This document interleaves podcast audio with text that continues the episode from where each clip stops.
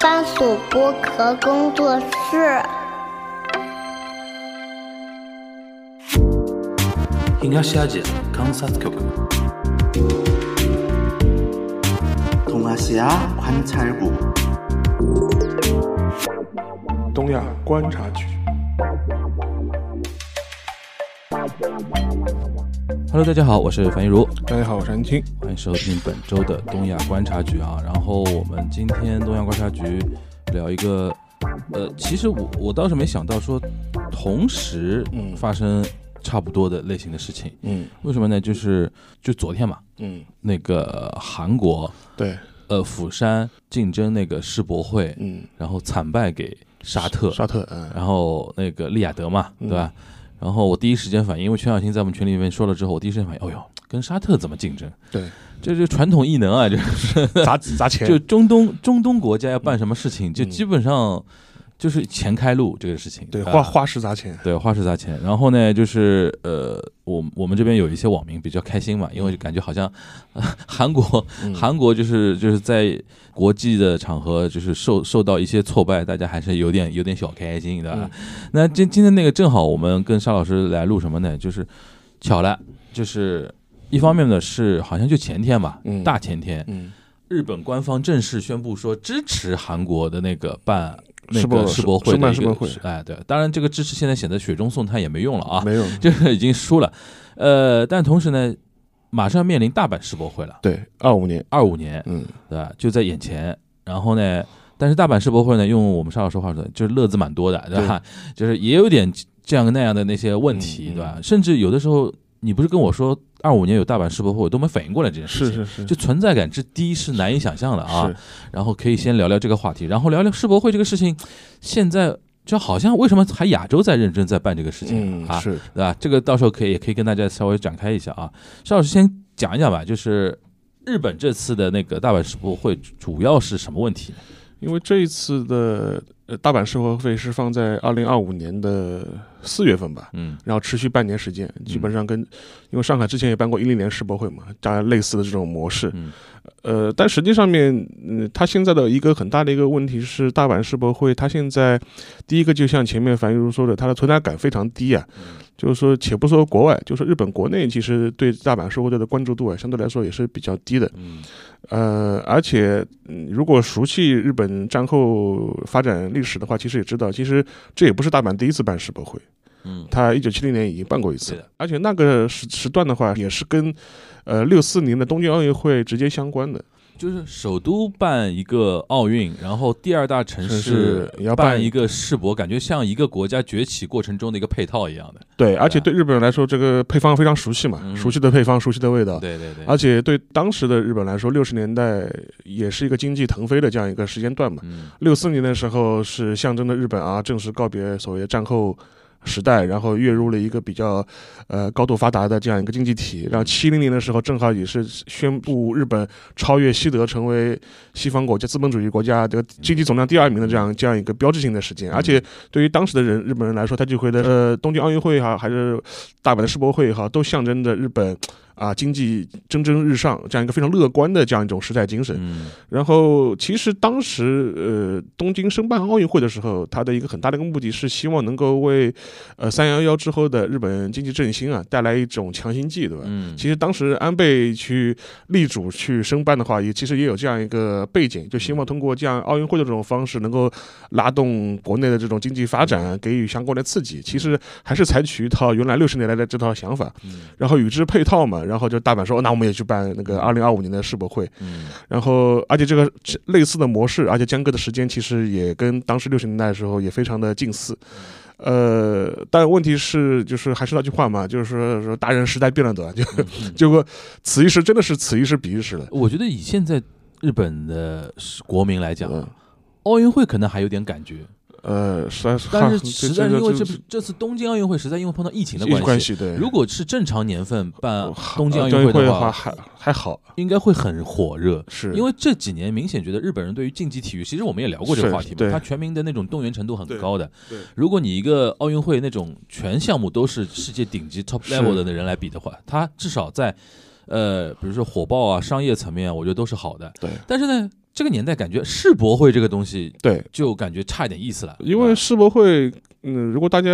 了解它相关背景的话，它更多是一个十九世纪工业时代的产物。嗯最早的世博会是在伦敦办的嘛，对。水晶宫的嗯，但当水晶宫现在没了，对，已经后来已经烧掉了，就是这个地名还在啊，这个对。对。然后因为当时的话，实际上是为了要宣扬大英帝国的这样一个工业成就嘛，嗯。然后展现我们的文明开化的获得的这种成果，嗯。然后其他之后的呃各个资本主义列强也都办过，也是炫耀炫耀自己的工业时代成就的这样一种东西。嗯。但是进入二十世纪以后呢，其实呃我觉得它相对来说啊，就是呃我们客观的来看，呃在那个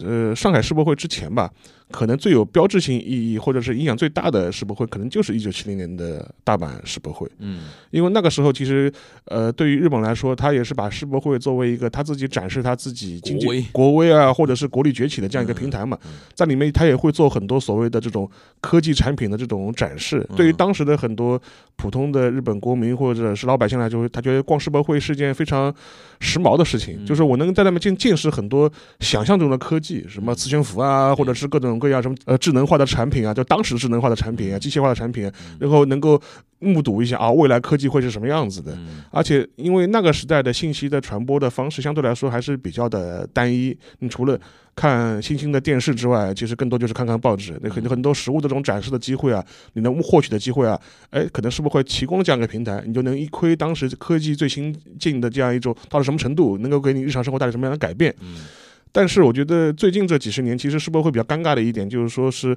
其实对于普通人来说，他要接触或要他要了解最新的科技成就，他不需要通过你这个平台了。嗯，我干嘛要通一个像庙会一样的东西来了解？就是现在科技到什么程发展到什么程度呢？而且我觉得有两个点，你这么一说，我想起来，其实有两个点。现在很多技术发展啊，它其实互联网之后啊，是你其实没有那么可视化的，没有对那么可说，对对吧？你说 Chat GPT 怎么怎么展示？对，对，我还不如拿手机来展示个 monitor 是可以的，对对啊，呃，这是一个，然后还有一个就是，其实会展行业其实现在很发达，是是，就是早年可能大家没有这种大会展的那种概念，比如说尤尤其那种世博会，给人感觉就是什么东西都能往里放。对我当年一零年在上海看那个上海世博会的时候，就感觉从低端的那种最基础的那种农牧业的产品，对对对对，到最高高端的那种科技机器？都都放在那边。当然，你作为看庙会、逛大观园那种感觉是可以的，但其实对于从会展行业本身来讲，它其实是一个没有那么专业的一个东西，可能大家看个热闹还可以。呃，像你平时，比如说上海，你比如说光是那个会展中心对那么多，对吧？光就是浦西浦东那么多会展中心场馆，每年其实它办的各种展览，其实有很多很多的。对，你光工业展其实也很多，对对吧？这对于一些真正专业的、有价值的一些展，呃，就是展商来说，他可能觉得觉得说世博会也没什么太大的一个必要，对所以说往往就是世博会最后是国家出面，因为好像是说对有国家的那种体面呃体面然后嗯来去整合一点资源，说你们来弄，然后或者说来募捐，说谁来去捐这个馆这个馆，所以说就比较尴尬。现在在社现在这个社会，而且如果把时间就拉回六十年代、七十年代，嗯无论是大阪世博会也好，还是之前的呃其他的一些国家是，因为当时的跨国际的旅行还没有那么的普遍，嗯，所以说对很多普通老百姓来说来相当于旅游的，它相当于旅游嘛，就是说，我举个例子，可能有啊有一百多个国家的主题馆，那我相对来说走马观花，可以领略各个地方的风情，收集徽章。呃、收集徽章，打卡，打卡，就是说，因为我不可能去这这么多国家嘛。但是，呃，就是虽然当中有疫情的这几年的打断，但是总体来说的话，跨国际的旅游越来变得越来越普遍和正嗯。正常了。嗯，你度假也好，旅游也好，对普通人来说是越来越平常的一件事情。嗯。在这样一个情况之下。呃，可能我也不需要去世博会去去了解什么国际风情，或者是开开洋荤，对吧？对的。而且对于七零年的日本人来说，其实开洋荤还是蛮难的。蛮难的。七十年代他要出国还挺难，就是他六十，我记得可能就是那个东京奥运会的时候才开放了日本人的普通日本人的就是对国际旅游，就是但基本上去不起。啊，对，那个那个那个时候还是很很少见的嘛，嗯所以说对那个时候来说还是有新鲜感的。而且我印象中那个时候，比如说像苏联馆啊嗯，那种就是社会主义阵营稍微的国家也也参加，那对于日本来说很新鲜，很新鲜，对对吧？就是他会可以一窥，就是就是怎么说呢？社会主义阵营的这些国家，哎，到底长什么样子？是东德到底长什么样子？他没办法去嘛，因为当时比如说还在冷战的那种大环境里面，没法去的。所以说他通过这种东西解决了一个，就是你刚才说的开洋荤的这个概念对。而且那个年代，因为日本刚刚蒸蒸日上起来，对开始突破那个超过西德之后，其实老百姓的心气儿对还是挺高的。是想说我们就就跟我们就是那种八八九十年代那种感感觉很像的嘛，就是其实我觉得，其实就是将心比心嘛，就是说你嗯，但其实二就是二零一零年上海世博会的时候，其实也是的，也有这种感觉的，因为那时候当然那时候中国经济已经发展的很好了，嗯。然后也有很多人出去了，对。但是真的大规模的国际旅游就是二零一零年以后的事情，对的，就是无论 就是无论是什么去欧美的旅游啊，或者日本自由行啊嗯，基本上是大规模的增长，就是一零年以后的事情，因为。这个还是看人均 GDP 的一个水准的，对对，所以说，我觉得这个可能是是那个至少历史上来看，就是说是世博会它发挥的功用，但是它现在这种功用，其实在现在这样一个时代的时代，其实变显得非常尴尬。嗯，所以说，回到这一次二零二五年大阪世博会的话，呃，就面临了很多的问题。呃，举一个例子，就是说是因为它这一次大阪世博会的那个举办地二五年的嗯。是在一个大阪西面的一个人工岛，叫孟州，嗯。它是一个人工填出来的这样一个岛。嗯。然后实际上面的话，呃，它这个岛的就是那个那个填海的工程，其实很早就开始做了。嗯。但是做完之后呢，就是遇遇到了那个就是三十年不矿这样一种状态，就是嗯长期不景气，等于是一个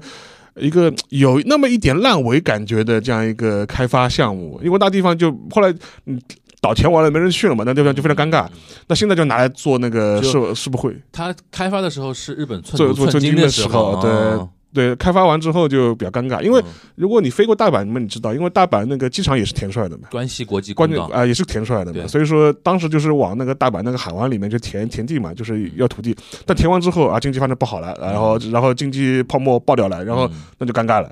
然后所以说他现在就可能放在那个地方孟州，然后呃也希望通过世博会，然后能带动二次的开发，然后为他之后能够想开赌场吧，哎，对，然后呃，实际上面的话，类似的情况的话，其实，在大阪就是一九七零年的那个世博会场地，现在还在，就是在那个非洲那边嘛，就是说那个大阪的西面、西北面，嗯然后现在也有所谓的那个大阪万博公园，嗯。然后你去那看的话，还能看到一些相关的一些。呃，遗迹，就嗯比如说那个很有名的那个太阳塔，的造型有点奇奇怪怪的一个嗯这样一个太阳塔。嗯，然后那个成为那个当时的一种现在现在也是嘛，现在也是，就是一种神秘感，或者是一种非常非常，呃，讲不出的味道，近未来主义近未来主义这种东西。但现在的话，也是成为一个像地标性的这样一个对这样一个 logo 在那地方。所以说，现在很多人去大阪旅游的话，可能也会去那边看一看、嗯逛一逛。呃，这是这是一个。另外一个的话，就是说，他这一次放在孟州的话，实际上也希望能够带动当地的一些房地产的开发啊，或者是一些在园区的在在整在整备。但是这个事情现在比较尴尬的一点是什么呢？就是第一点的话，他现在那个追加的那个预算，建设预算，嗯呃，其实已经要翻近两倍了，就是比当时他们申办的时候要分近两倍了。那么那个时候的话，实际上面他们一开始最初规划的这个总的建设预算是一千两百多亿日元，嗯然后拆成三份，大家平摊。怎么拆成三份呢？一份是大阪地方政府，嗯那个大阪府，呃，你们出三分之一，嗯中央政府出三分之一，然后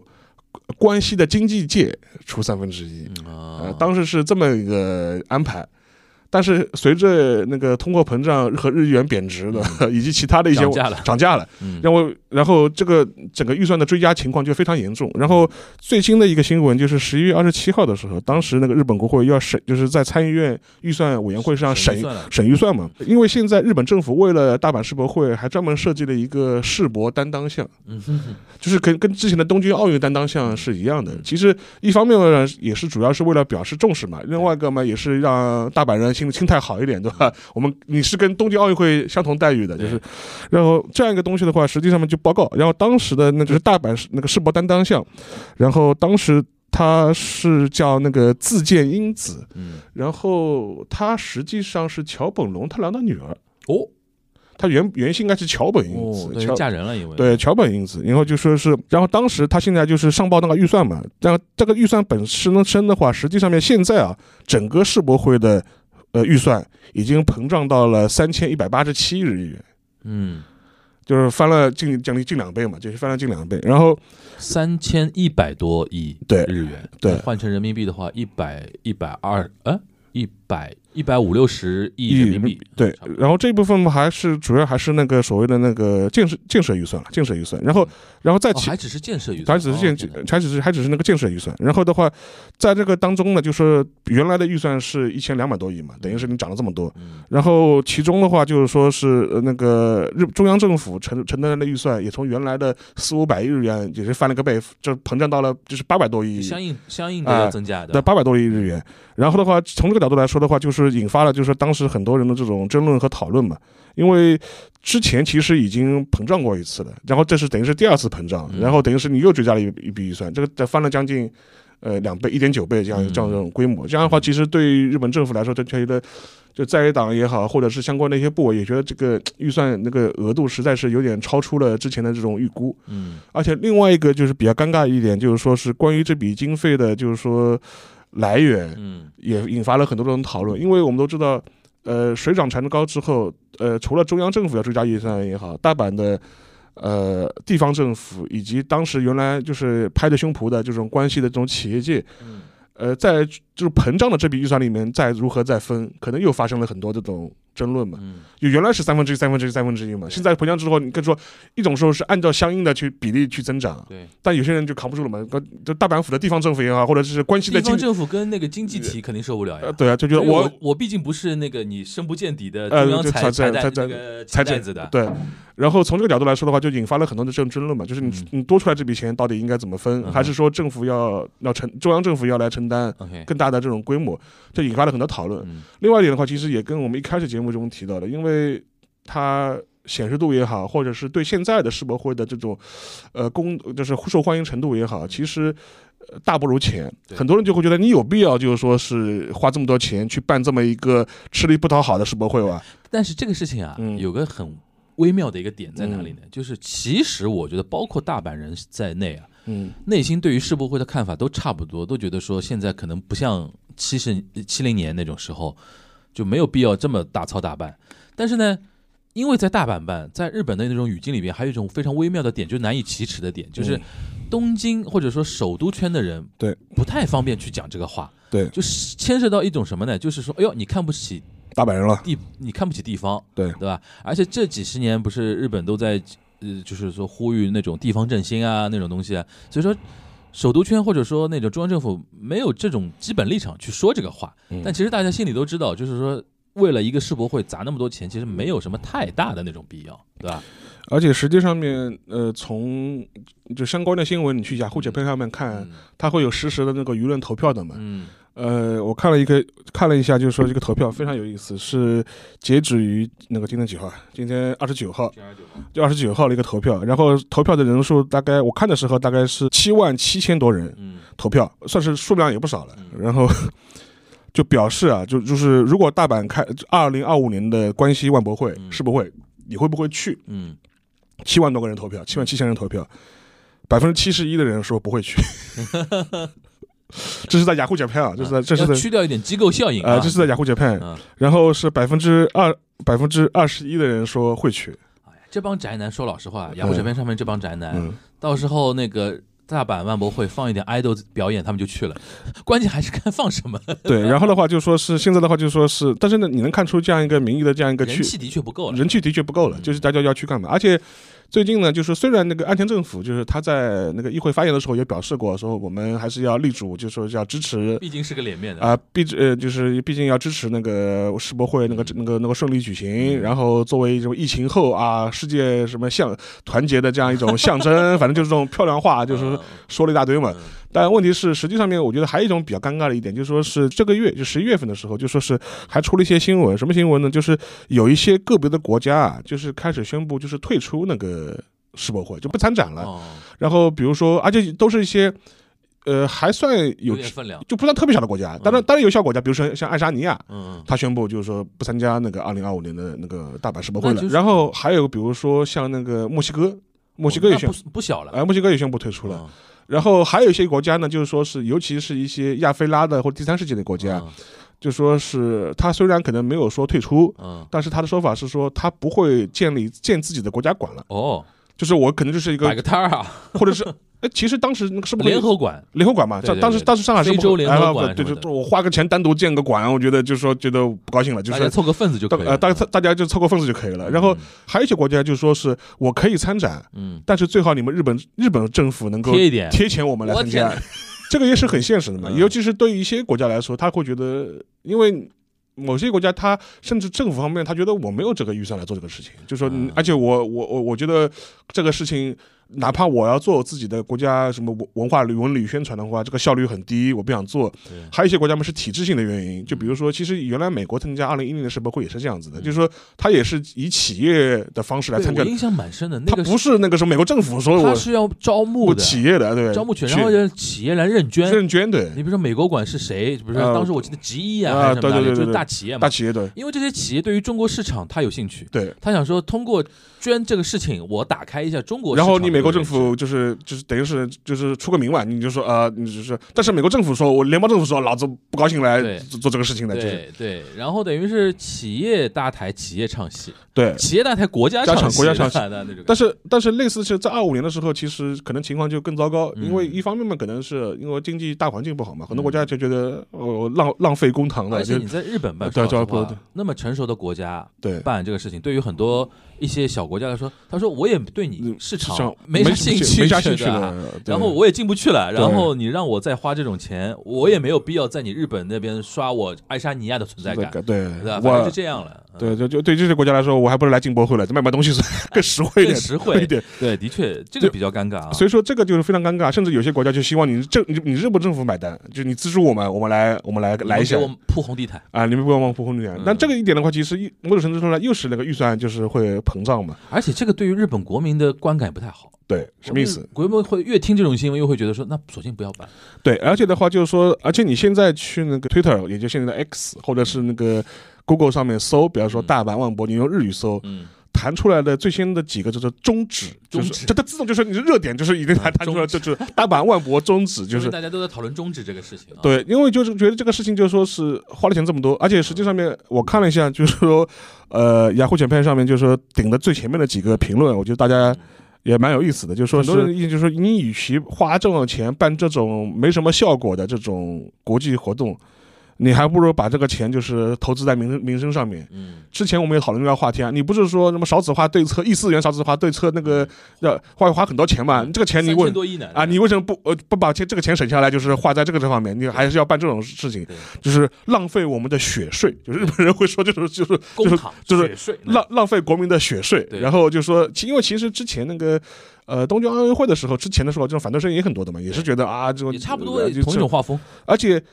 更何况你世博会的魅力还不如对，奥运会差远了，你还你还不如奥运会，那就更那那就更完蛋了，那那就更完蛋了。所以说这一点的话，我觉得就可以值得，就是我们就是今天来聊一聊，而且还反映出一些比较有意思的一些日本地方政治的一些特点。就是在此之前啊，其实，在大阪的那个都内啊，其实也不是没有人反对，就比如说有一些。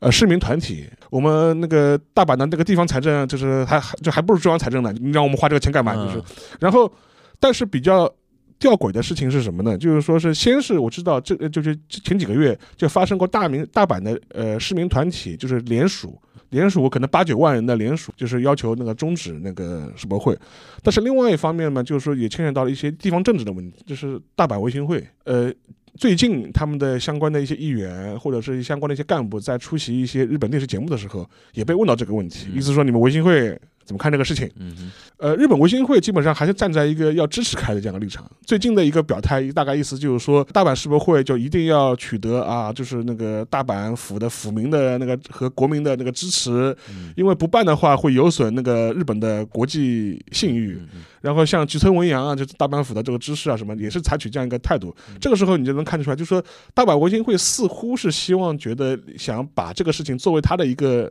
政政绩，然后而且就是说，而且就我来保住的。我来保住的，而且还要说明，就是说我们看我们大阪一点不比东京差，东京能办奥运会，我们也一定要要办个世博会。我们因为很久没聊那个就是日本的政局了，对其实跟大家稍微就是说怎么说是画一条辅助线啊，就是现在在日本政坛中央的那个层面里边，对，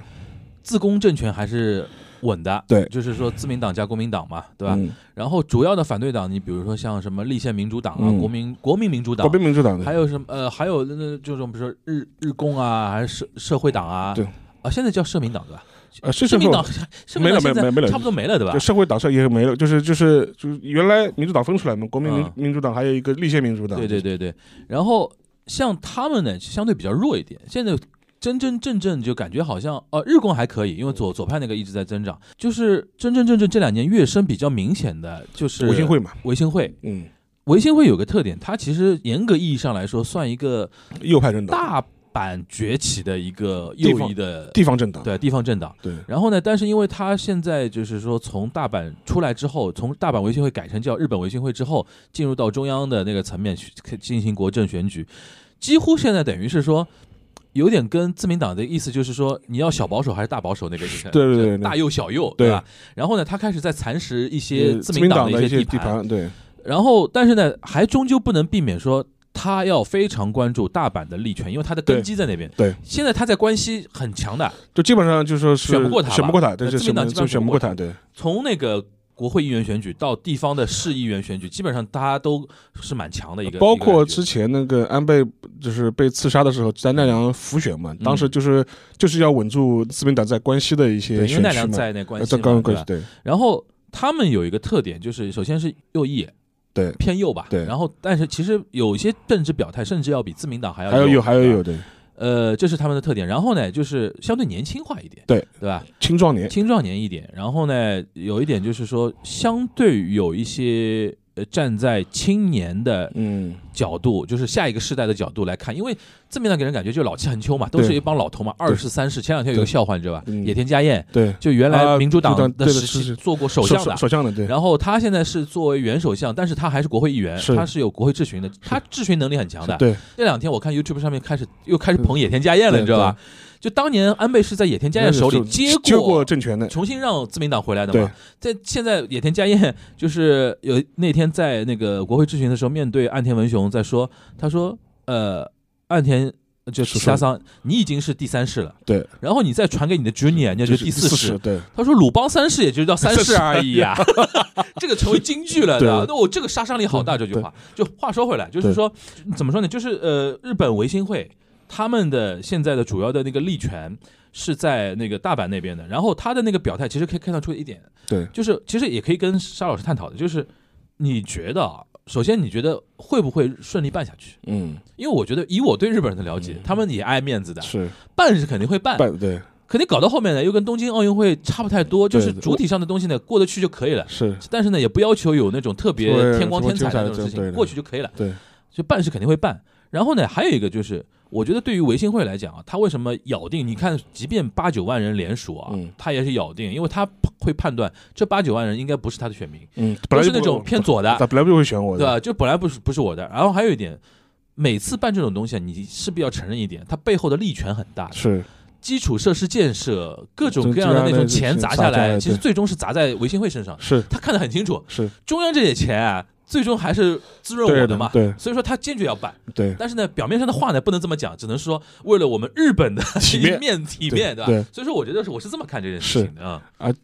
基本上是也是这样子吧，因为其实我觉得对维新会来说，他还有咬着一点，他你看他发现在很多一些就维新会就是支持那个世博会继续办下去的一些言论，他也会。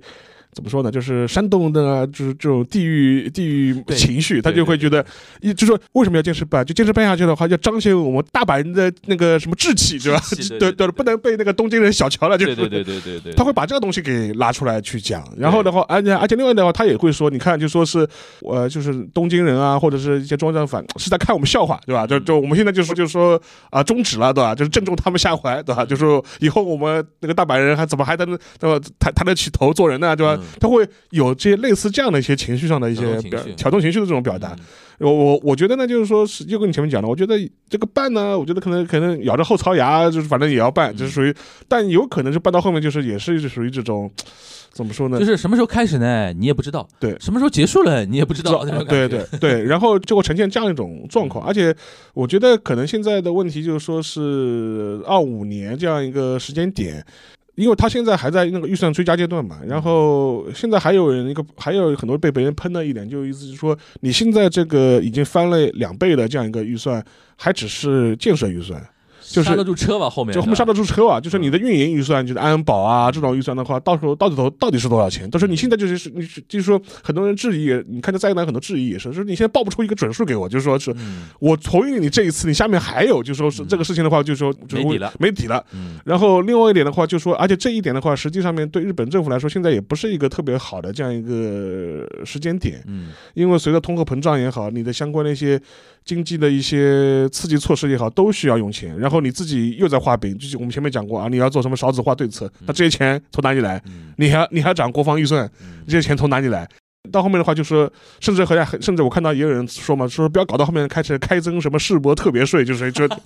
就传统异能啊，传统异能，他他说这个的话，就说是其实是非常非常不利不利的了。而且我觉得还有一个跟那个政治的一个大的背景有关系嘛，因为其实我们也都说过，就明年的话，就自民党总裁肯定是要改选了嘛，嗯然后是有选举的嘛，就是估计岸田岸田是应该是要么是那时候交班，要么就是提前交班，然后如果他预期说明年他要交班的话，其实他对于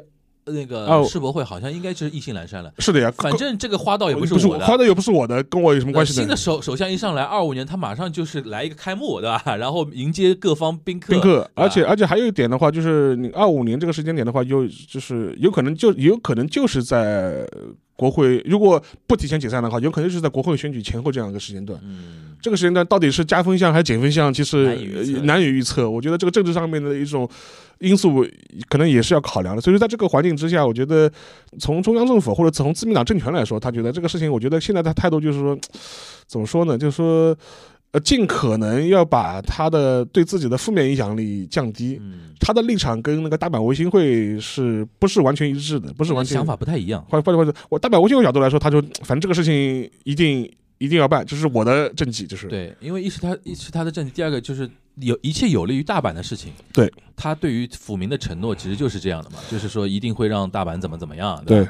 然后，哎，上次那个我不知道我们有没有盘过这个事儿，就是大阪府跟那个大阪市的那个话啊，说过说过，就是很早聊过这个话题，对吧？对，就是要不要合并吧？后来没合吧？没合没合，对吧？因为他每次的这这种公民投票好像都不过，对因为可能很多就是新的听友不太熟悉啊。大阪现在是这样，我们其平时手口里说的那种 Osaka 有两个，对广义的狭义的，一个叫大阪府，对，大阪府呢，就是我们一般说日本有四十七个都道府县嘛，你可以把它理解成省级单位，省级单位，省级单位，但是呢，大阪府它边上有一个叫大阪市，对，大阪市跟大阪府的关系其实是，你你可以说是那个有点从属的那种关关系，对。但是他们比较微妙的是，大阪市的市长是民选的，对，然后呢，大阪府的那个知事嘛，对，也是民选的，也是民选其实他们从道理上不存不存在说你是我领导的那种东对，西，因为日本是地方自治嘛，对，地方自治的。它，不是一个单一制政府，就有点像什么神奈川县跟横滨市横滨市一样，对对。对吧？就是很多很多，你去问日本人，就是说他如果住在那个横滨啊，他就说我就住有个号码，对，他不会说我住是卡纳嘎瓦的，对对。对吧？就是那种感觉。但是呢，大阪市是核心区，对。呃，就是它预算也多，钱也多，然后所有的商业的中心都集中在大阪市，对。所以说那个维新会，大阪维新会到现在日本维新会，它永远有一个。呃，从从那个桥下撤的开始对开始就开始推动了，说大阪要合并，就是府跟市要合并，因为呃，在此之前的话，因为大阪府就除了所谓的大阪市之外，还有一些小的一些城市，比如什么界啊，就就嗯还有还有之前我们前面说过那个办办世博会那个地方，嗯就是那个七零年世博会那个地对。方，那个这个吹田市吧，就是嗯。是这。那些地方其实也是属于大阪市大阪府的范畴内的，然后他们现在提出来，当时要市府就是合一的这个理想是说，这样的话可以，呃，不要那个那个叠床架屋嘛，然后那个行政效率提高嘛，就是说是因为大阪到一条班子，然后大阪府的那个所在地跟大阪市的所在地是高度重合的嘛然后这样的话就说我们市府一体化以后，这样的话，呃，可以就是说提升行政效率，节约那个就相关的政府的经费，然后反正就讲了一堆一堆，其实这是一个主要理由嘛，嗯，但是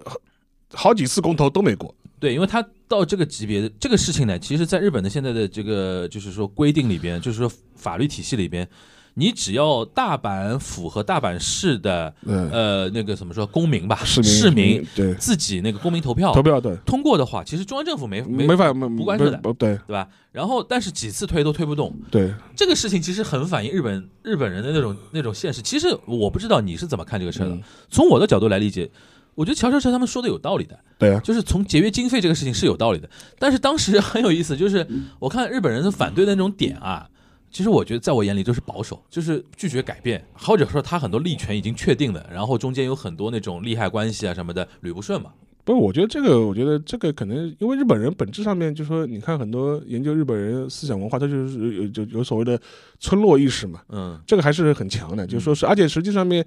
具体到这个话题上来上来说的话，对于那个大阪市的市民来说，他觉得如果我市府合并合并的话，我被稀释了，就是说我没有存在感了。我在大阪府内的存在感反而降低了，就是等于是我的一些发言权或者是我的存在感反而变低了。甚至我的资源都要可能被稀释掉一部分，对我的我我对，资资源的话，就可能就被整体被那个大阪府给整合掉了嘛。嗯从这点来说，他们就肯定是坚决反对的坚。决反对的嘛。而且这一点的话，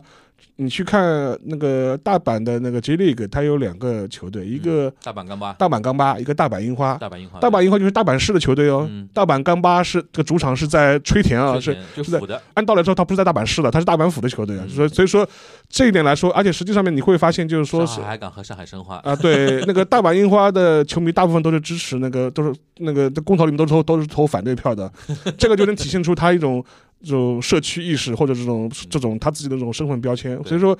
呃，其实类似的情况，我觉得还是蛮普遍的，而且你可以从我们外人角度来说啊，你觉得啊，可能是比较保守啊或者什么，但是对于当地的市民来说，他觉得这个大阪的那个市的这个标签，就是对他们来说非常重要，而且他们基于他自己的个人的一些市民的利益，他觉得不想放弃这样一种身份的这种标签，嗯而且担心一旦被合并掉之后，就跟我们前面提到了，他就是他自己的一些利益会被稀释掉。然后这里边有一个很有意思的吊诡的一个现象，就是维新会为了推动这个事情，其实真的无所不用其极。对对，当时那个，因为其实那个时候大阪府和大阪市的首长、嗯市长和知事都是维新会的人，都是维新会的人。你看。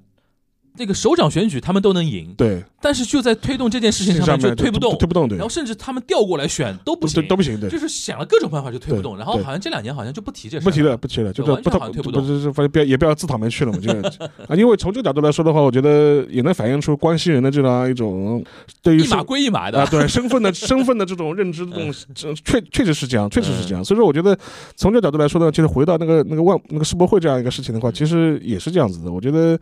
对于维新会来说，世博会这个事情，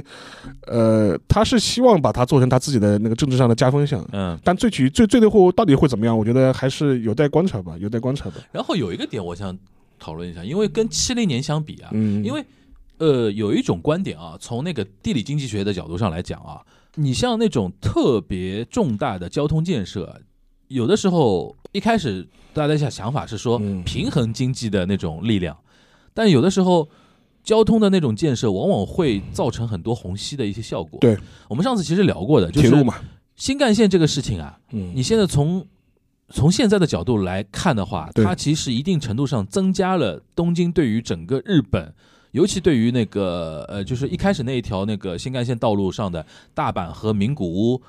这样的经济圈的一种虹吸吧，对对吧？其实你在新干线造之前啊，就是日本的那种铁道没有那么。快捷的时候，因为其实它那个新干线造完之后，大阪到东京基本上在三小时经济圈里边了，对对吧？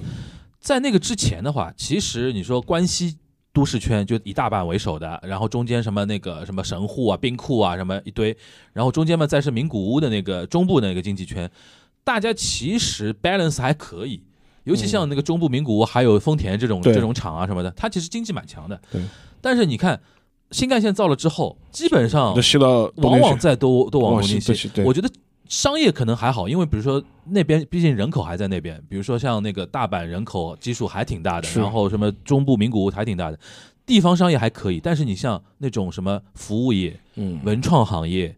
或者媒体行业，就是那种高度仰赖那个资源聚集型的，就是大家要在一个圈子里边的，嗯，就往往会被那个吸走。对，我前前段时间采访了一个那个日本有一个叫 ShuQ 啊，嗯。蹴鞠一个杂志的一个、一个一个主编，嗯。他就是呃呃大阪人，啊，他是大阪人，然后他是在哪里呢？他是神户那边念的大学之后，然后就到东京去工作了。嗯，然后就一直住在东在东京我那天就问他，我说：“你身为一个大阪人，你有没有想过回大阪，回到大阪？”他说：“回到大阪我就没事儿干了。”他说：“我这个圈子，你像嗯文化圈，嗯他说他现在做的是蹴鞠哦，啊，蹴鞠那个是算足球杂志。他说他说跟你讲，就是说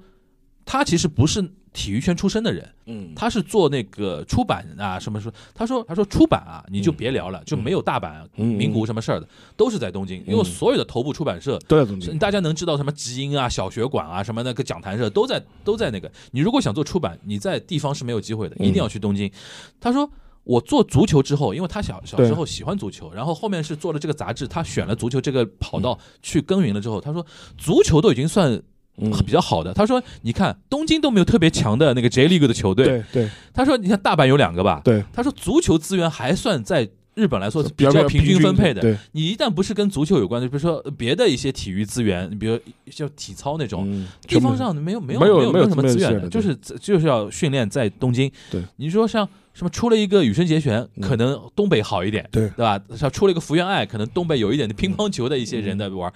其他的都是虹吸在东京嗯。话说回来，就是意思就是说，新干线其实我们当时聊的时候，就是跟那个东京奥运会是配套聊的嘛，嗯就是为了东东奥，然后搞了一个新干线，然后你新干线过了，比如说六年。六呃六四年到那个七零年，七零年的那个日本万博呃那个世博会办的时候，其实当时的呃那种虹吸效果还没有完全体现。是但是你现在已经过了，呃现在已经过了五十五十五十多年了吧？对，回过头来看啊，我上次就是说早呃，我也我也是当时在留学的时候去过一次大阪，嗯跟我印象中非常不一样，因为嗯上海人的印象就姐妹城市嘛，上海跟大阪不是姐妹城市嘛？是我想想，应该大阪应该跟差不多吧？对对吧？跑到大阪一看，哇，怎么啥都没有？除了一个 U 有那个嗯这个什么那个 USJ，USJ 那个那那乐园嘛，对吧？嗯那个除了环球乐园之外，哎，大阪好像没有什么值得嗯说你去玩一玩的嗯什么东西，但是你说历史的那种东西是有的。嗯，所以说，那个现在回过头来看，你觉得就是说，怎么说呢？就是这个话题想引到一个什么呢？就大阪嗯现在这种大阪那种情况啊，它的那种振兴，你觉得还可能吗？因为我觉得已经太难了。嗯日本这个国家的体量不支持像你像中国，比如说北上深，对吧？因为我们就地域比较广大，人口真的也比较很多，不可能集中在一级嘛。但是你像我一直觉得像法国啊、德国啊、日本这种体量的中型国家，往往你是集中在那个首都是难以避免的了。呃，大阪现在其实即便它有所谓的虹吸效应，它可能会被东京吸掉很多这种人才啊、资源啊。嗯但即便是这样，像这一次世世博会的时候，你看到日本国内还有很多人批评，就是说为什么把资源都是投在大阪、东京的，啊，应该投到这，就是因为当时那个呃，就是岸田他的一个他有一个说法，意思就是说，嗯。呃，支持大阪世博会也是要那个支持那个地方振兴嘛，嗯。就是我们的振兴一部分。就是很多人批评说大阪算什么地方，就说就就就说你大阪都要做什么？呃对。大阪都对吧？对因为有一段时间他要说要对升府嘛，对升。他说，嗯就是你应该把钱投到真正的地方，大阪算什么地方？所以这也是在日本现在比较聊的这个事情比较纠结的地方。从大阪人角度觉得说，我被日本红呃，我被东京红红红吸了，，对，我现在很沦落，对我要振兴。但是从更小的地方来说，怎么轮得到你呀？对你都算很有钱的地方了，所以我觉得，我觉得这是大阪现在就是他尴尬尴最尴尬的地方，嗯就是说 这种被挤在当中，就是属于这种你的资源嘛，就是肯定是你就是你对相对于东京来说，你的相对优势变得越来越少。对的，但另外一方面的话，就是再往下的真正的一些地方城市嘛，他又会觉得。呃，你还在，你还在占我们的，你在还在占我我们的便宜，对吧？对就是很多关系别的小地方他会说你还红吸我的，对啊，你还虹吸我呢。对对，所以说，我觉得这个可能是大阪现在比较尴尬的这样一个状态，可能也是面临最大的一个挑战吧。而且，对于那个很多这种生活在那个像那个关西地区吧，或者是京畿地区吧，或者京都京京都那一片的话，其实也有也有个现象，你可以你也可以观察，就是说是京都的人口是在流出的。嗯，京都市的常住人口是在流出的，人是在人是在常住人口是在变少的。对的，然后大阪其实这些年也有这个趋势，嗯，所以这个也是一个比较值得关注的这样一个状态。现在人口往上增的，好像真的只有东京啊，跟一些现在有一个地方，有些地有些地方城市也有，就比如说像福冈，福福冈地方人口是在福冈好像搞得好蛮好的，呃福冈地方人口是在增加的，对是在是在增加，而而且它吸它虹吸的也不光是整个九州，就是可能有一些中国地区它也会往福冈去，就是关系再往这边来的，对，关系再往这边来。但是现在大阪现在问问题就是，你是不是能够重塑你的在经济圈里的这种地位和他自己的一些文化魅力？我觉得可这可能是大你觉得从你对大阪的了解，你觉得他可能急亟待突破的是什么？呃这个实话实说的也是东京派的，呃，我对关西，我对大阪其实也没多少了解，就就说我我也我当然我确实去过很多次，但嗯但也没什么特别的了解。而且嗯说实话，就说是因为站在我们就是就不是站在我们了，就是就是站在这个东京的视角看大嗯看看大阪，我跟你感觉就是一样。它作为一个城市，你们说繁华吧是蛮繁华的，嗯，但是总觉得就现在会觉得有点土，就是你会觉得吧，就是。不好意思说这啊，个词，对，就是有点土，对吧？当当然，常住在大阪的朋友们可以来喷我们的，就是就是，当然也可能是我们还没有领领略到大阪的魅力。当然也嗯也有也有很多人会说，嗯大阪的魅力可能就它的市民性嘛，就是它比较接地气，对吧？嗯这可能也是认为它就是文化魅力所在。这里补充一个背景知识啊，就是大家要有一个意识，就是日本总体上它是一个高龄少子化的一个趋势，但是它人口的那种内部流动，我们先且不说它开放移民这件事情，就外来的人口，就是每年比如说增加的那些外国人啊或者那种东西，它本国的那个人口其实是每年都会有流动性的嘛。嗯，你刚刚我们刚才提到说，东京的人口增长，并不是说日本整体的人口在变多，而是说很多人就往东京去聚集了。对然后福冈这个地方是什么情况呢？就整个九州岛对，都会呃都会往穷的地方或者说农村的人就越来越少，然后很多人就聚集到福冈福冈去了。福冈，因为福冈算九州最大的一个城市，城市对对吧？所以这种人口的那种变化其实很很明显，是对吧？然后大阪的话，它原来就虹吸一些，比如说身边的一些小的小的一些地方啊什么的，但现在就是说。整体上，刚才邵老师也讲了，京都、大阪都开始在人口净流出，但其实问题就很严重了。这个就事情京都京都的问题嘛，当然它跟它旅游城市的定位，对它太死守旅游这件事情了。这旅游城市定位也有关系嗯。但是关系啊，就相对来说，从我个人角度来说，比如说我自己，比方说啊，我要去度过假日去玩一玩，就实话实说，大阪肯定不是首选。对，就是你就是怎么想都想不到那边，就就就除非你有你有工作去大阪，就是买点东西。哎、或者你有工作去大阪，就是你要说啊，我要去什么度过假旅游，我不大会考虑去大阪的，对，甚至我会考虑去神户，对我也不会去去大阪。神户至少是个港口啊，就很异域风情，异域风。情很洋气的吧，就是就是让我感觉非常好。就是，但大阪好像这方面它确实是缺一点，就是这方面的一些它的一些魅力。对大阪之外的人的这种吸引力或者怎么样，这个可能确实是比较尴尬的这样一点。嗯这也是他那么多年一直在求出路。像刚才我们提到一嘴的，就是他不是甚至都有那个做那个 casino 的一个，嗯，对对对对对对对对，是的。对吧？这这个你觉得日本在日本推得动啊？好像很难哦，呃，但是他立法的一些东西已经在做了，已经在做了，已经在做了，而且之前也一读通过了嘛，就是反正我嗯印象中就说是关于设计相关这种特定区域那个赌场、嗯，度假区。但他那个包装的名字很好，隐去了 casino 的东西。对对对，这是实际上就是它叫一个叫综合度假区的一个计划，其实就是一个就是看博彩。然后这个事情我好像你们也聊过，当时还出过一些丑闻，就是嗯有一些这种什么。有中国资本在后面的，就是华人资本，就是说，因为我们都知道嘛，就是你就是在海外有跟赌这件事情有关的，就是就是我们的身影。就是你在海外有一些，就说是有些华人开的一些什么博彩网站啊，就是类似这种，嗯然后相关的人可能给了相关的一些议员一些就是说贿赂啊，就是这个事情也是闹出闹出过这个丑闻的，就是嗯，但我个人感觉啊，就是这个东西啊，也另一方面表现出，其实大阪真的很难想出办法了。但是我觉得，如果旅游这个东西，但是如果大阪真的开放那个或者设立了所谓的博彩的那个真的会吸点流的啊，我觉得这个立竿见影，嗯。就百分之百啊，就 但问题这个东西门槛不高呀。我那啊对对对我的我的意思就是说，如果你真的效果很好嗯，对，大家学嘛，东东京台场马上搞呀。呃，这个就是看是不是会有政策上的壁垒，啊，就就是保护性，保护性就是日本只开一个，就放在那个大阪。呃，或者是什么？你看东京嘛，首都的首善之区放这个都不大好，可不可以放啊放大阪去，跟啊而且感觉跟大阪的气质也比较相相。然后冲绳说我也要，冲绳说我我离中国人更近对对对 那啊，你们你们是这么说的吧？就就就就吸引全世界，吸引全世界。哎呦，我们真的，我们承认吧，这个赌场真的，我们真的趋之若鹜，好不好？嗯啊，那个还有一个点就很有意思，就是说大阪，你比如说呃，这这种情况嘛，我一直在想啊，我我这两年观察我们国内的一些城市的那种所谓的那些振兴，也是这种感觉。我总觉得一个城市到了只聊旅游业的时候你，就完蛋了。你就完蛋了。就完蛋京都就有点这个意思。对，京都除了除了旅游之外，我觉得有任任任天堂哎，啊，但但是它可能就是能带动的那种嗯。产业效应比较比较有限吧，嗯。或者在线化的东西比较多一点。因为我一直想举一个什么例子啊，就是刚刚先先把那个说完，就是京都除了旅游之外，大概就京都大学比较有名，京都大学它教育还可以，因教育为有几个大的一个大学在那边嘛。然后相比之下，其实我们刚才提到一嘴名古屋，嗯，名古屋真的靠丰田就是顶在那边就好很多，好很多对对，好很多，因为它上游到下游其实几千家工厂虽然没什么存存在感，都是那种马奇扣吧，就钉工厂啊那个，但是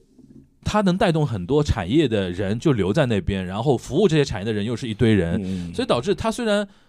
大家真的很想不到想不到。很多人跟我说他要去名古屋旅游，我说你要干嘛？我说你要去看丰田的厂吗？对。就名古屋真的没什么好看的，除了名古屋城、对，哪国幺九，然后吃吃什么鳗鱼，鳗鱼。又有什么东西呢？没有什么东西，但是它地毕竟给人家感觉就是说是一个中部最大的一个城市，然后经济很强，而且你想零五年爱知世博啊，对啊，在日本就是这样三块地方嘛，就东京首首都圈、对中部，然后加关西嘛，就这样的。对，就是我觉得产业这个东西，现在在日本也有发生这个问题，嗯就是制造业。跟那种服务业，要么有像名古屋这种，就传统它就这个汽汽车强强，对对其他的都在往东京走。那种对感觉，因为关西传统上来还是有一些呃生产制造业和化工企业在嗯关西还是有传统的，就比如你看那个那个山崎丰子写那个华丽家族嘛，其实那个背景其实就是在关西的嘛，嗯钢铁啊就是在钢铁然后。纺织，纺织对，这是这是关西传统的，就是说是这些重工业，但是问题是随着经济转型，对吧？这个这一套东西也都过去了。我印象中，像丸红这个商事，早年都是崛起在那个关西的嘛。对对对但是你像现在丸红这种怎么说呢？它作为国际商事，对它在国际上采购，它一定要到东京来有一个总部。为什么对？它是那边是资讯中心，是对吧？甚至最简单的吉本兴业，对那么关西的一个一个一个企业现现在总部也在东京就没办法这个东西。对对对对对，然后我觉得这个东西就可能也是以后我们一个选题的一个方向，就是是我们怎么来看就是日本的那种产业结构的一个嗯变化。因为当年安倍三支箭，第三支也是经济结构改革嘛，经济构造改革，其实也没那么简单，没那么简单，。没那么简单。我觉得最后花点时间，你再我们再聊聊世博会这个事情本身哦，嗯，它这种人气，你觉得还能就是？这么来聊啊，我们花了一整期时间来聊那个，就是呃大阪世博的这个人气不振这个事情，反而显得我们一开始提到的说，世博会的总总体的魅力都你韩国跟那个沙特。两个两个亚洲国家，嗯为什么还还争夺那个他们就是说世博会争夺那么起劲？嗯可能我觉得这个东西对于欧美来说就没有那么大的魅力，就可能不办了吧。我觉得，我觉得现在就是发达经济体，我觉得对承办世博会的兴趣，我觉得甚至奥运他们都还好吧。我都觉得已经不高了。嗯我觉得拿拿二五年的申办的来说，二五年的就是这一届的话，当时跟大阪的竞争对手是什么国家？就说是当时跟他觉得是呃像大城市的巴黎，嗯巴黎是申办过二零二五年的世博会的，但是巴黎申办了一半就退出了，嗯就不要了，就觉得不划算，不老子不办了嗯。然后后面跟他一起较量的是两两哪两个城市呢？一个是阿塞拜疆的巴库，我天啊，还有一个是俄罗斯的叶卡捷捷琳堡。嗯然后反正后来反正，但是这两个你会发现，我当然了，就说是它的知名度也好，它的体量也好，其实跟大阪的话也都是不是不是在一个不是一个级别不是一个一个级别上面的。但是你会发现，但是这些年去申办那个世博会的这些城市啊，呃，发达国家的国家就越来越少。我而且我觉得现在的问题就是，且不是那个嗯世博会，其实奥运会的申办的热情其实也都也在下降所以说，我觉得这一点的话，就是这种大型的、传统的这种聚集庙会式的这种大型活动啊，我觉得这种魅力啊，其实我某种程度上来是越来越消退了。那你觉得亚洲国家为什么还那么热衷呢？亚洲国家嘛，我觉得啊，就是说你要这样看，就是说你看釜山去申办，嗯。釜山的话，我觉得更多，我觉得还是需要彰显一个他在韩国国家内部的这种跟大阪想法差不多。对这种地位或者显示度吧。相对于首尔嘛，相对于首尔嘛，他想那，但是但是我觉得，当然世博会也比较复杂，它有综合性世博会，也有单项就是比较单项世博会。花博啊，然后因为之前那个丽韩韩国丽水也办过嘛，嗯就是那也办过嘛。但是我觉得，但是釜山这次他可能想办那个是这个大型的最最综合性的这种世博会。沙特我觉得其实目的也是一样的嘛，就说是也是要展现自己的那个显示度嘛。沙特因为最近那个王储王王那个王储嘛就比较要嘛王储是一个改革者嘛，啊，就是就？或者说比如说什么把罗纳尔多、啊对 C 罗搞过去，然后那个要办奥运，要办世界杯，又要办，世界杯对他来说就打包的。打包的，对。对，他觉得这反正哪哪些就是能够提高我的显示度，然后他就要去做。我觉得，但是我觉得对大部分国家来说，这个事情总体来说啊，就是，而且实事求是的来说，现在大型的无论是那个世博会还是体育盛会，呃，说实话，现在还是能积极有争取的，或者大家就兴致比较高的，反而是世界杯。嗯。呃，甚至是在亚洲杯，就比如说，因为本来中国今年是要办亚洲杯的嘛，嗯。后来是因为去年的时候自己咱自个儿放弃了，对吧？嗯不办了。嗯嗯。然后当时同时有两个情况，就一个是亚运会延期到今年，嗯。对吧？还有一个亚洲杯不办了。嗯。但是亚亚洲杯你中国不办，对吧？嗯。那大大家抢着办，马，上举手，马上举手，就是因为现在在亚洲来讲，你像泰国、对越南。对。这些后发的一些国家，其实对于世界杯，呃，就是对足球很狂热的。然后就是那个包括之前的那个卡塔尔，他说我我我场地现成的，我想现成的，对吧？直接来，直接来嗯。当时韩国也提出来说，我可以接办那个亚洲杯嘛。然后还有一个像世界杯的争夺来说还是比较激烈的，但是总体来说为什么会是这样子呢？我觉得相对来说聚焦吧，因为它聚焦，而且相对来说它还是能够赚钱的。对的，对主办国来说，它是有一它是有实际利益，因为聚焦，而且它是聚焦的，而且它的体量和它的那个承办的这样效果呢，相对来说性价比还是可以的。对的，因为但是奥运会会奥运会太复杂了奥，运会太复杂了，就说是那个那个投入投入产出比啊，就是说太大了，就是太低了，就是投入产出比太低了。你光一个开幕式就多少钱？对，然后相对来说啊，你现在看就是足球世界杯也好，亚洲杯也好，或者是欧洲杯也好，其实你包括不光足球，这些顶级的几个大大将项，球那的专项杯专项比赛还是很好的，专项比赛来说，像我觉得甚至 rugby 都很好。对我我觉得我觉得这种专项比赛啊，我觉得反而是相对来说大家还申办热情还比较高，而且觉觉得办一个哎大小体量正合适，对的，还能既能赚吆喝也能赚点钱，对的，对吧？但是反过来，像奥运会这种东西，我觉得它太臃肿了。就是说是对于那个承办地来说的话，它要投入的这个成本太大了。就说是，就说真的就是，除非你这个国家你是需要展示一些什么、宣示一些什么的话，不然的话，我觉得实在太不划算了。对的，而且对于一些比较强势的单项运动来说，它对于奥运会的距离也很微妙。无所无所谓啊你。比如说足球，对啊，就是奥运的足球比赛，其实人气就差很多的，对啊，对啊，对？对啊。就是大家还是觉得说世界杯是最顶级的那种，就是你看，就是最好的专项运动啊，它基本上它都不是它的奥运赛场都不是最顶尖的嘛，就就就就足篮、排，就是包括棒球还好，包括棒球也是的，棒球也也是的，就是就基本上跟不会来 WBC 没法比。啊，对啊，对，所以说我觉得这个是一个，但是回到世博会，其实我觉得同样是这样子就是奥运尚且如此，何况世博会呢？对，因为世博会它的问题就是说，它的举办形式周期又又拉得这么长，嗯，而且像这一次的那个日本的那个大阪世博会的预算里面，其实你看他那个建筑预算里面有相当一部相当一笔预算是拆除费，嗯，就是这些场馆做完我要拆掉的，就属于就。嗯那很多人就说你干嘛呢？你就为了这六六个月，对吧？对大拉建建了拆，就是对对对，的确是，的确是。所以说，这个也是我们最后可以抛出来，大家一起来思考的。对，就是对于未来很多一些所谓想振兴地方、振兴国家，然后那个提升那个国际形象的一些国家来说，其实传统的那种奥运会啊、世博会那种大庙会。是种越一一种越来越不划算的模式。对的，对的，可能大家要想一想，新时代应该怎么玩这个 这道东西了，对对吧？对，当然，世界杯还是很合算世界杯还是很合算，世界杯还是是很合算的。行，那我们今天这一期就是从我没想到，就世博会可以聊出那么那说个那么了那么多那么那么多点啊，就是挺有意思的。是因为我们中国人也有点世博情节，这个呢，我觉得就是跟那个什么，就是就嗯就是跟发疹子一样，总归要发一次，发完 发完就发好了发完好了就好了，就好了发了完这个发完了你就有免疫力了。哎，这个这个说法比较好。行，那我们期待说日本二五年的疹子看的发的怎么样？对对，然后韩国韩国历史上没办过吗？丽水呀，丽水啊，真单丽水算单项的那个，单项啊对对对对，所以说它是缺一次疹子的，啊啊啊，对，要发一次要。发一次，要发一次啊！嗯不过这次那个是是让那个沙特沙特利亚德先发了啊。嗯行，那我们下一次那个看看能聊一些别的什么话题吧啊嗯。那我们下一次东亚观察局再见，拜拜。拜拜。